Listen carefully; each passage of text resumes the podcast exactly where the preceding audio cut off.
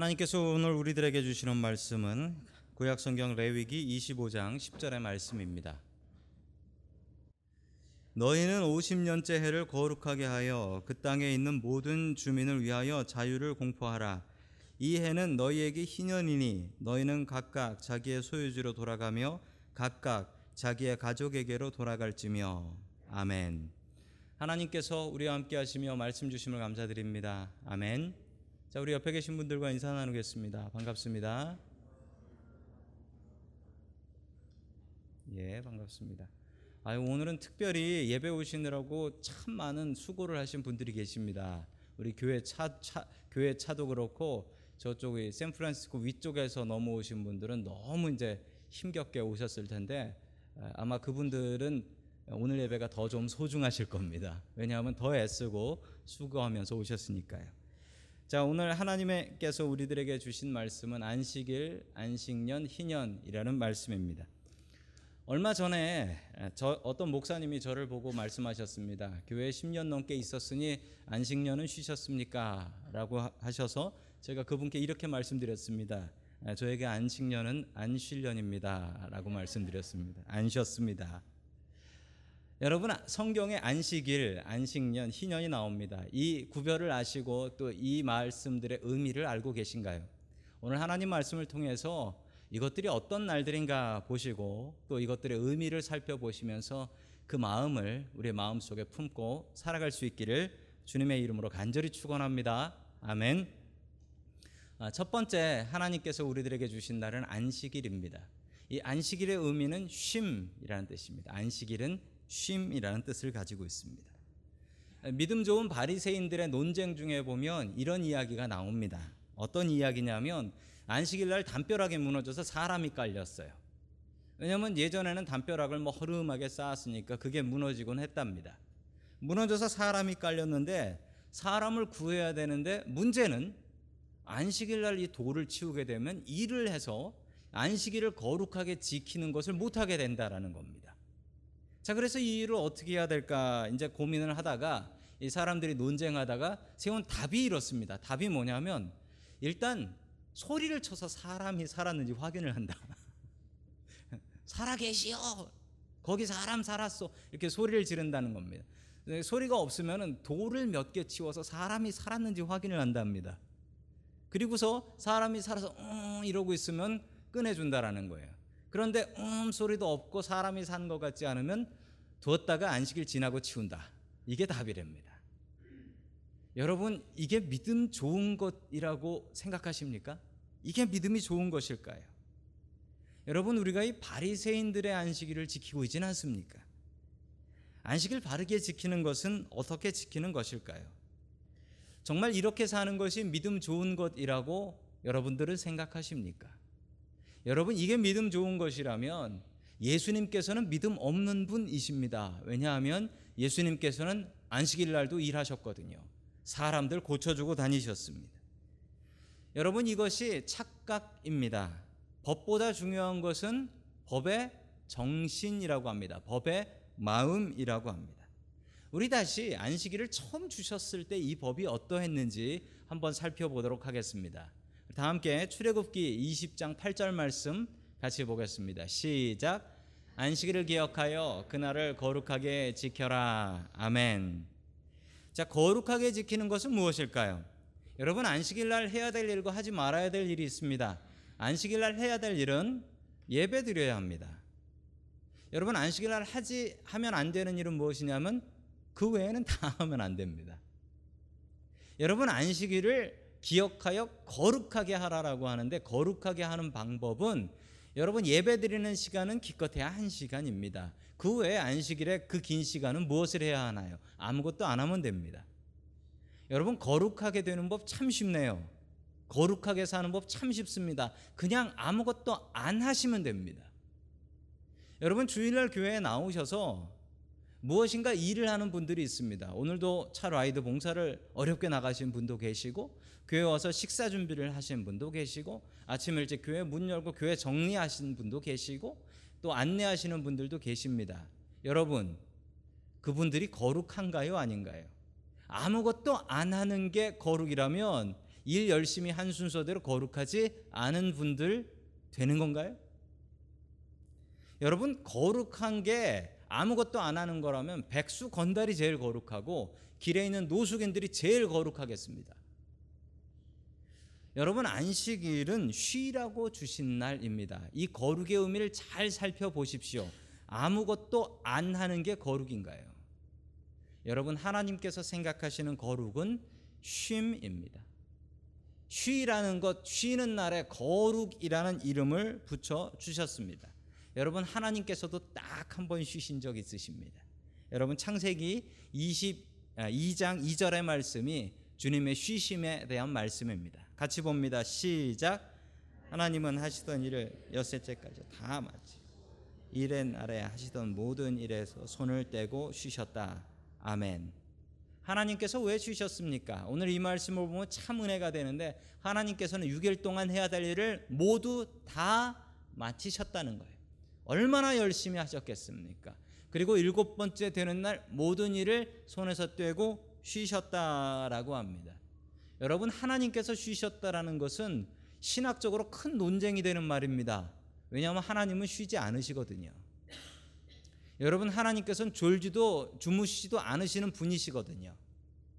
하나님은 쉬지 않으시는데 하나님께서 쉬셨다라는 말의 의미가 뭘까요? 여러분, 하나님께서 쉬시면 큰일 나는 거 아시죠? 여러분, 하나님께서 쉬시면 지구가 안 돌아요. 해가 안 떠요. 그러면 얼마나 큰 재앙이 일어나는데요, 지구에. 여러분, 하나님 쉬지 않으십니다. 그런데 하나님께서 딱 한 번 쉬는 본을 보여주셨어요. 이건 본입니다. 이렇게 쉬라고, 이렇게 쉬라고 보여주신 본이에요.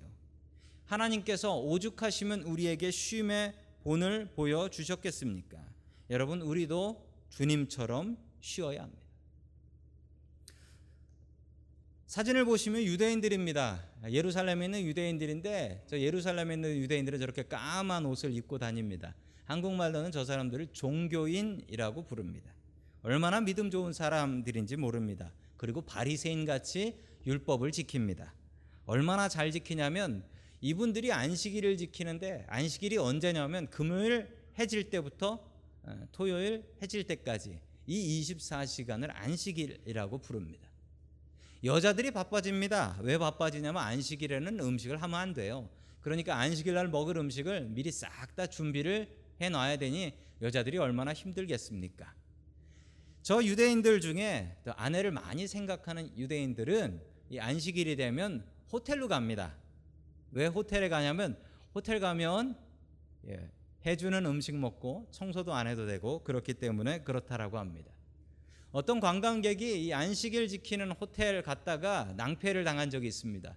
어떤 낭패냐면 엘리베이터를 탄데 매 층마다 다 서요. 고장난 줄 알았대요. 그래서 호텔 프론트에다 가서 물어봤습니다. 이거 왜 다 쓰냐고 그랬더니, 안식일이라서, 버튼 누르는 것도 일이라서, 그래서 모든 층 다 쓴다라는 거예요. 여러분, 버튼 누르는 게 일이면 걸어서 들어간 건 더 큰 일이에요. 이게 바리새인같이 안식일 지키는 겁니다. 내가 안식일 지키는 동안 누구는 청소하고 누구는 요리하고, 이 말이 되는 일입니까? 여러분, 퀴즈 하나 내드리겠습니다. 이렇게 안식일날 호텔에 가면 제일 좋아할 사람은 가족 중에 누구일까요? 예, 아내들이 제일 좋아한답니다. 가면 밥도 안 해도 되고 빨래도 안 해도 되고 청소도 안 해도 돼서 안식일만큼 좋은 날이 없다라고 합니다. 여러분, 안식일의 마음은 무엇일까요? 안식일의 마음은 쉼입니다. 그 쉼은 누구를 위해서 쉬는 것일까요? 하나님께서는 한 번 쉬는 척 하셨습니다. 그리고 쉬지 않으셨습니다. 여러분, 쉬는 건 우리들입니다. 쉬는 건 우리들이에요. 이 법은 누구를 위해서 주신 것일까요? 여러분, 우리를 위해서 주신 법입니다.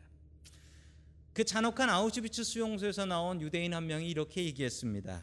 그 유대인이 자기 나라 다시 세워지는 것을 보면서 이렇게 얘기했어요. 뭐라고 얘기했냐면, 유대인들이 안식일을 지킨 것 같지만 지나놓고 보니 안식일이 유대인을 지켰다. 이게 맞는 일입니다.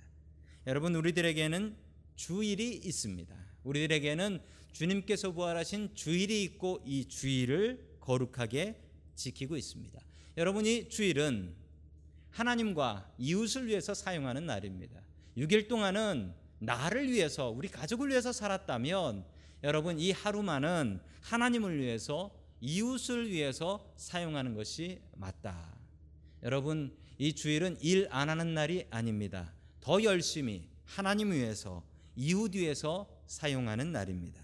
주님께서 주신 이 거룩한 주일을 거룩하게 지킬 수 있는 저와 여러분들 될 수 있기를 주님의 이름으로 간절히 축원합니다.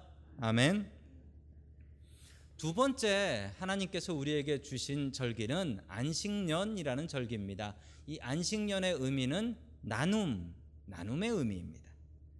안식년이 뭐냐면 6년이 지나고 나서 7년째 되는 그 해를 쉬는 것입니다. 그런데 누가 무엇을 쉬는 것일까요? 여러분 안식년의 의미가 진정 무엇일까요? 안식년에 해야 될 것이 세 가지가 있습니다. 첫 번째 해야 될 일은 땅을 쉬게 합니다.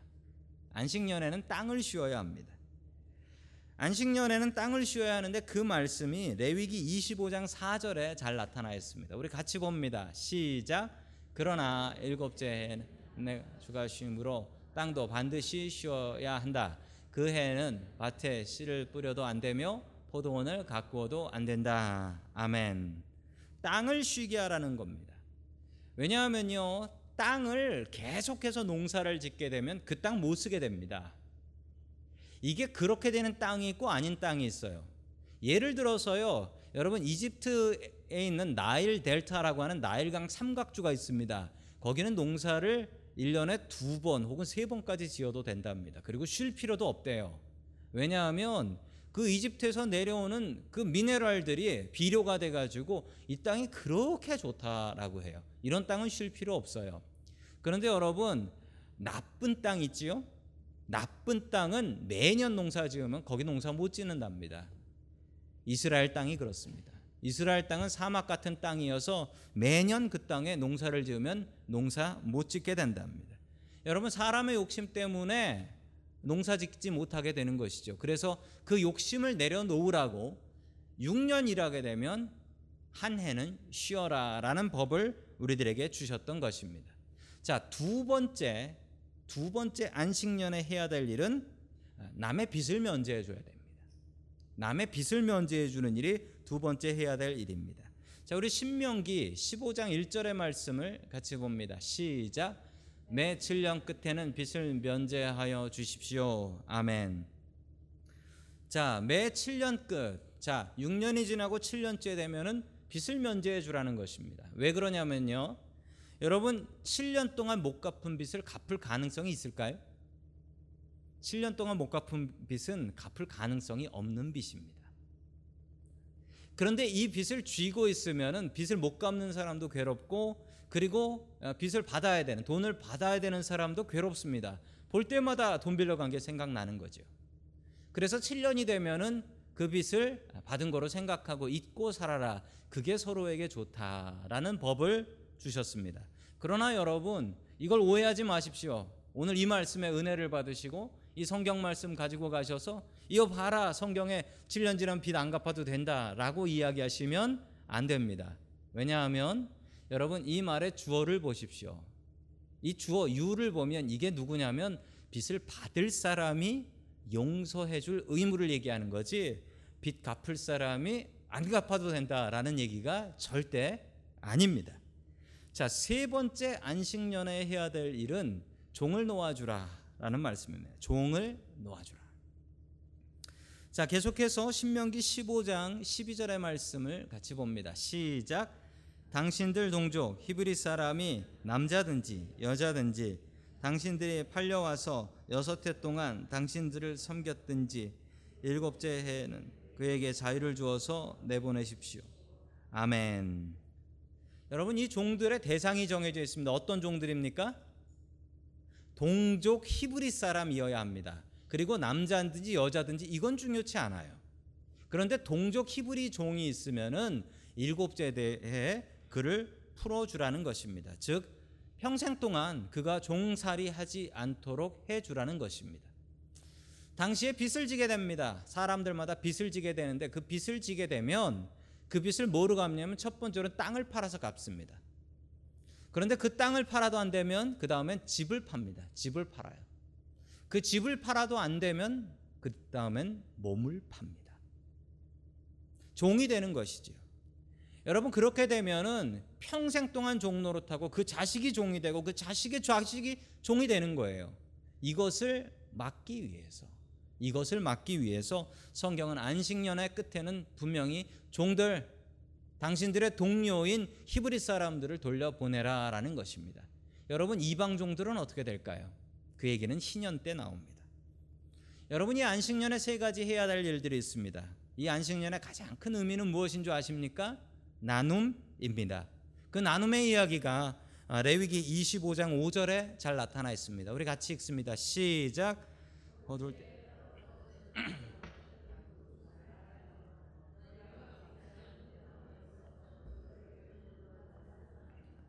이것이 땅의 안식년이다. 아멘. 여러분, 포도밭에 농사를 짓는데 6년 동안 농사를 짓고 한 해를 안 짓습니다. 그러면 어떻게 될까요? 여러분, 거기에 포도가 열릴까요? 안 열릴까요? 농사 안 지으셔보셔서 잘 모르시죠? 열려요. 아니, 포도나무가 있는데 주인 없다고 안 열리겠습니까? 그런데 주인이 잘 돌보는 것만큼은 열리지 않겠죠. 여러분, 그럼 그 열매는 누구 것이 되냐면요, 성경 말씀에 분명히 이야기합니다. 여기서 너희는 따먹지 말아라 라고 하는 그 너희가 누구냐면 이 포도밭의 주인을 얘기하는 겁니다. 이 포도밭의 주인이 따먹지 말라는 것입니다. 그러면 이건 누구 것 될까요? 썩게 내버려 두는 게 아닙니다. 동네 가난한 사람들 다 와서 먹는 겁니다. 동네 가난한 사람들이 다 와서 먹는데 눈치 보고 먹는 게 아니라 당당하게 먹습니다. 눈치 보지 않고 당당하게 먹을 수 있어요. 이게 하나님께서 가난한 사람들 위해서 내버려 두신 것입니다. 만약 이 포도원 주인이 이 포도원 밭에 와서 따먹으려면 여러분, 눈치 보고 따먹어야 됩니다. 걸리면 도둑 소리 듣습니다. 자기 밭에서 자기 것 따먹는데 눈치 보면서 따먹고 도둑 소리 들어요. 그 이유가 뭘까요? 하나님께서 안식년의 의미를 분명히 나눔에 두셨기 때문에 그렇습니다. 여러분, 보통 우리가 생각하기에 안식년은 목사님들이 6년 열심히 사역하시고 1년 쉬는 해라고 생각하실 수 있지만 여러분, 성경에 나온 안식년에는 그런 얘기는 별로 없습니다. 여러분, 성경의 안식년은 땅이 쉬고 빚을 갚아주고 종이 자기의 땅으로 돌아가는 해입니다. 지난주에 노숙인 봉사를 했습니다. 야구 경기가 있어가지고 가는데 얼마나 길이 막혔는지 모릅니다. 이 만나다락방에 나가서 열심히 봉사를 했는데 열심히 맛있는 음식 준비해서 나눴습니다. 매달 노숙인들에게 선물 준비해 오시는 가정도 있어서 귀한 나눔을 했습니다. 그랬더니 이 어머니 날이라고 해서 많은 분들이 돌아다니셨는데 그분들이 또 열심히 도네이션 해주셔서 100불 넘는 또 헌금 해주셨습니다. 우리가 나누니까 다른 분들도 나눴습니다. 참 감사한 주일이었습니다. 여러분, 안식년은 나누는 해입니다. 가난한 이를 위해서 우리들에게 주신 해입니다. 여러분, 우리가 모두가 안식년을 보내실 수는 없을 것입니다. 그러나 우리들에게 그 나눔의 마음은 분명히 있으셔야 합니다. 여러분, 우리들에게 이 나눔의 마음, 이 마음만은 분명히 품고 살아갈 수 있기를 주님의 이름으로 간절히 축원합니다. 아멘. 마지막 우리들에게 주신 해는 희년입니다. 여러분, 희년이라는 해는 들어보시고 아시는 분들도 계시겠지만 저게 무슨 해야 라고 생각하시는 분도 계실 줄로 믿습니다. 희년의 의미는 회복입니다. 희년의 의미는 회복이에요. 자, 우리 레위기 25장에 잘 나타나 있는데 우리 10절 말씀 같이 봅니다. 시작. 너희는 50년이 시작되는 이 해를 거룩한 해로 정하고 전국의 모든 거민에게 자유를 선포하여라. 이 해는 너희가 희년으로 누릴 해이다. 이 해는 너희가 유산 곧 분배받은 땅으로 돌아가는 해이며 저마다 가족에게 돌아가는 해이다. 아멘. 이 마지막 희년인데 희년은 화면에 나오는 저 한자를 씁니다. 행복할 희자예요. 행복할 희자. 그리고 해년자를 사용해서 행복한 해다. 우리 서로가 모두 다 행복할 수 있는 해다. 영어로는 주빌리라고 합니다. 자, 무엇이 그렇게 기쁜 해일까요? 자, 이 해는 이 안식년 7년이 7번 지나고, 잘 계산해 보십시오. 7번 지나고 그 다음 해입니다. 그러면 몇 년마다 한 번씩 돌아오는 해인가요? 제가 너무 어려운 문제를 드렸나요? 77에 49에 더하기 1이면 50년마다 돌아오는 해입니다. 희년은 50년마다 돌아오는 해인데 이 해가 되면 모든 것이 다 제자리로 돌아갑니다. 모든 것이 다 땅도 자기 주인에게 가고 종도 자기 가족 품에 돌아갈 수 있는 해입니다. 여러분, 컴퓨터를 사용하다 보면 컴퓨터가 문제가 생길 때가 있습니다. 그러면 어떻게 하면 되나요? 예, 컴퓨터에 문제가 생기면 한 대 때려주면 된다라고 생각하시는 분도 계시죠. 그럼 고장납니다. 예, 컴퓨터가 고장나가지고 컴퓨터 고치는 데 전화를 하면 보통 이렇게 얘기한답니다. 껐다 켜세요 라고 얘기한대. 껐다 켜세요. 리셋 단추가 있으니까 껐다 키라는 겁니다. 자, 그래도 안 되면 어떻게 하냐면, 그래도 안 되면 팩토리 리셋을 하세요. 초기화를 한다라고 합니다. 그러면 다시 원래로 다 돌아갑니다. 여러분, 희년의 다른 의미는 이 팩토리 리셋입니다. 모든 것이 다 자기 자리로 돌아가는 거예요. 잃어버렸던 땅과 집이 자기 주인에게 돌아가고, 종으로 팔려갔던 사람이 자기 가족 품으로 다시 돌아올 수 있게 된다라는 겁니다. 왜 이래야 될까요? 심지어 이방종들도 다시 자기의 땅으로 돌아가는 거예요. 여러분, 가난이 대물림되는 것을 막기 위해서 그렇습니다. 자기 아버지가 종이어서 자기 자식이 종으로 살고 그 자식의 자식도 종으로 살고 이렇게 되지는 말자는 거예요. 가난에서 땅을 팔 수는 있고, 가난에서 집을 팔 수는 있고, 가난에서 몸을 팔 수는 있어요. 그런데 그걸 자식들한테 물려주진 말자는 거예요. 그리고 그렇게 살지는 말게 하자는 것이 하나님의 뜻입니다. 저 고등학교 때까지 희년이 성경에 있는 줄도 몰랐습니다. 그런데 대학 가서 이 희년이라는 말씀을 배웠습니다. 이 말씀을 듣고 얼마나 가슴이 벅찼는지 모릅니다.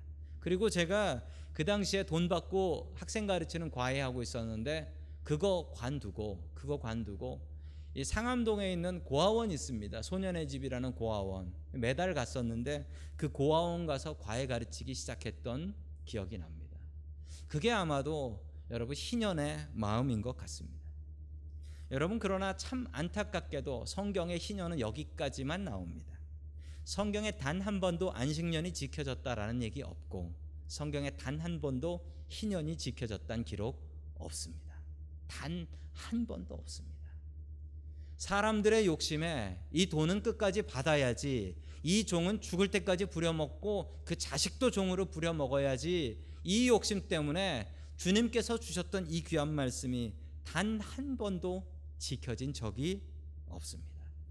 그러나 여러분, 이 희년의 마음을 품고 살았던 사람들이 있습니다. 우리가 희년을 만들 수는 아마 없을 것입니다. 이 나라가 희년을 지켜야 되는데 우리가 바뀐다고 이 나라가 바뀔까요? 여러분, 그러나 이 희년의 마음 갖고 살았던 사람들은 분명히 있습니다. 존 울만이라는 분이십니다. 이분은 퀘이커 교도이십니다. 여러분, 퀘이커 교도를 아십니까? 이 퀘이커 교도들은 특징이 있는데, 퀘이커 교도들은 목사라는 직분이 없어요. 목사라는 직분이 없습니다. 설교자는 있는데 목사는 없어요. 목사라는 사람은 없고 설교자라는 사람만 있어요. 자, 이분들의 교회 조직이 독특한데 왜 퀘이커냐면 예배드리다가 부르르 떠는 사람이 있어요. 부르르 떠는 사람. 여러분, 부르르 떠는 사람인데 이 사람이 성령 충만한 사람인 거예요. 그 사람이 설교하는 거예요, 그날. 그래서 퀘이커라는 별명이 붙었습니다. 퀘이커라는. 예, 떨리시는 분 계세요? 다음 주에. 자, 이분이 원래 양복점을 하셨습니다. 양복점에서 테일러를 하셨던 분인데 이분이 은혜를 받고 이 퀘이커의 설교자가 되십니다. 목사는 아니에요. 그래서 여기서는 프리처라고 합니다. 설교자라고 하는데, 이분이 퀘이커 교회들이 있는데 거기에 설교자가 없으니까 돌아다니면서 이제 설교를 하셨던 것이죠. 이렇게 설교를 하시게 되면 다른 곳 지역에 가니까 다른 집에서, 그 교회 교인 집에서 묵게 되거나 그 교회 교인 집에서 식사를 할 때가 참 많이 있었다라고 합니다. 이분이 설교를 하시는데 이분의 설교는 대부분이 노예 해방에 대한 설교를 하셨습니다. 여러분, 이 당시에 노예 해방을 얘기하던 사람들은 거의 없었습니다. 그리고 이 당시에 저분이 사셨던 게 1720년에서 1772년까지인데 이 당시에 노예 해방을 얘기를 하면 돌 맞았답니다. 설교하면서 말씀하셨기 때문에 돌을 맞지 않으셨대요. 그런데 참 많은 박해를 당하셨답니다. 이분이 일기를 쓰셨는데 그 일기가 지금도 미국 학교에서 가르치는 일기문이에요. 아주 유명한 일기인데 The Journal이라는 책으로 나와 있습니다. 자, 이 책의 내용을 하나 읽어드립니다. 나는 노예들이 고된 노동의 대가로 주인들이 평안한 삶을 누리고 사는 집에 머물면서 먹고 마실 때마다 내 마음이 끊임없이 불편해지는 것을 발견하며 이 노예 제도는 하나님께서 원하지 않는 것이라는 것을 깨달았다. 이분은 평생 노예 해방을 위해서 사셨고, 그리고 설교를 하러 갈 때, 신방을 하러 갈 때 걸어갈 수 있는 거리라면 며칠이 되더라도 걸어서 가셨습니다. 내가 설교하러 가는데 말이 고생하면 안 되지 않냐라는 마음이셨다라고 합니다. 평생 염색하지 않은 허연 옷을 입고 다녔다라고 했습니다. 당시 염색은 노예들이 학대당하면서 하는 것이었기 때문에 내가 노예들이 학대당하면서 만든 옷을 입고 설교를 할 수는 없다. 하루는 어느 교회에 가서 설교를 하시고 어느 교인 집에서 머물면서 식사 대접을 받는데, 이 강사 설교하시는 분이 오셨으니까 얼마나 귀해요. 그래서 귀한 식사 대접하겠다고 은으로 된 실버웨어, 은으로 된 그릇에다가 음식을 준비해 왔답니다. 이 존 울만 선생님께서 그 그릇을 딱 보더니 눈물을 흘리시면서, 이 은그릇은 노예들이 죽어가면서 은광에서 은을 캐내고 그리고 만든 그릇인데 어찌 내가 이 그릇에 있는 음식을 먹을 수 있습니까? 저는 오늘 금식하겠습니다. 그리고 식사를 하지 않으셨대요. 평생 동안 희년을 전파하며 살다가 욕만 먹고 사셨습니다. 그리고 52살에 하늘나라 가시죠. 이분이 돌아가시고 나서 20년 뒤에 이분의 말씀에 은혜를 받은 퀘이커 교도들이, 거의 미국 최초예요, 자신의 집에 있는 노예들을 다 풀어줬습니다. 그냥 풀어주면 길에서 굶어 죽을까 봐 그들이 일한 만큼, 그 이상 먹고 살 만큼의 재산도 떼어서 논아줬습니다. 어느 집주인은 노예들에게 너무 많이 나눠줘서 노예들에게 나눠주고 파산한 주인도 있다라는 기록이 있었다라고 합니다. 존 울만이 죽은 뒤, 정확히 91년 뒤, 링컨이 남북전쟁을 한 뒤 노예 해방을 선포합니다. 링컨의 이 노예 해방에 가장 큰 영향을 준 분은 저 존 울만이라는 설교자였습니다. 그분은 평생 욕먹고 사셨지만 한 사람이 이 안식년과 희년의 마음을 품고 삶을 통해서 이 미국을 바꿔버렸습니다. 이 미국을 바꾼 분이 바로 이분이고, 이분이 희년의 마음을 갖고 살았던 존 울만이라는 선생님이십니다. 여러분, 희년은 회복입니다. 우리에게 제대로 된 희년은 아마 천국 가면 맛보실 수 있을 것입니다. 그러나 우리는 항상 이 세 가지 절기를 마음속에 품고 사셔야겠습니다. 안식일, 안식년, 희년, 이 마음을 우리의 마음속에 품고 살아갈 수 있는 저와 여러분들이 될 수 있기를 주님의 이름으로 간절히 축원합니다. 아멘.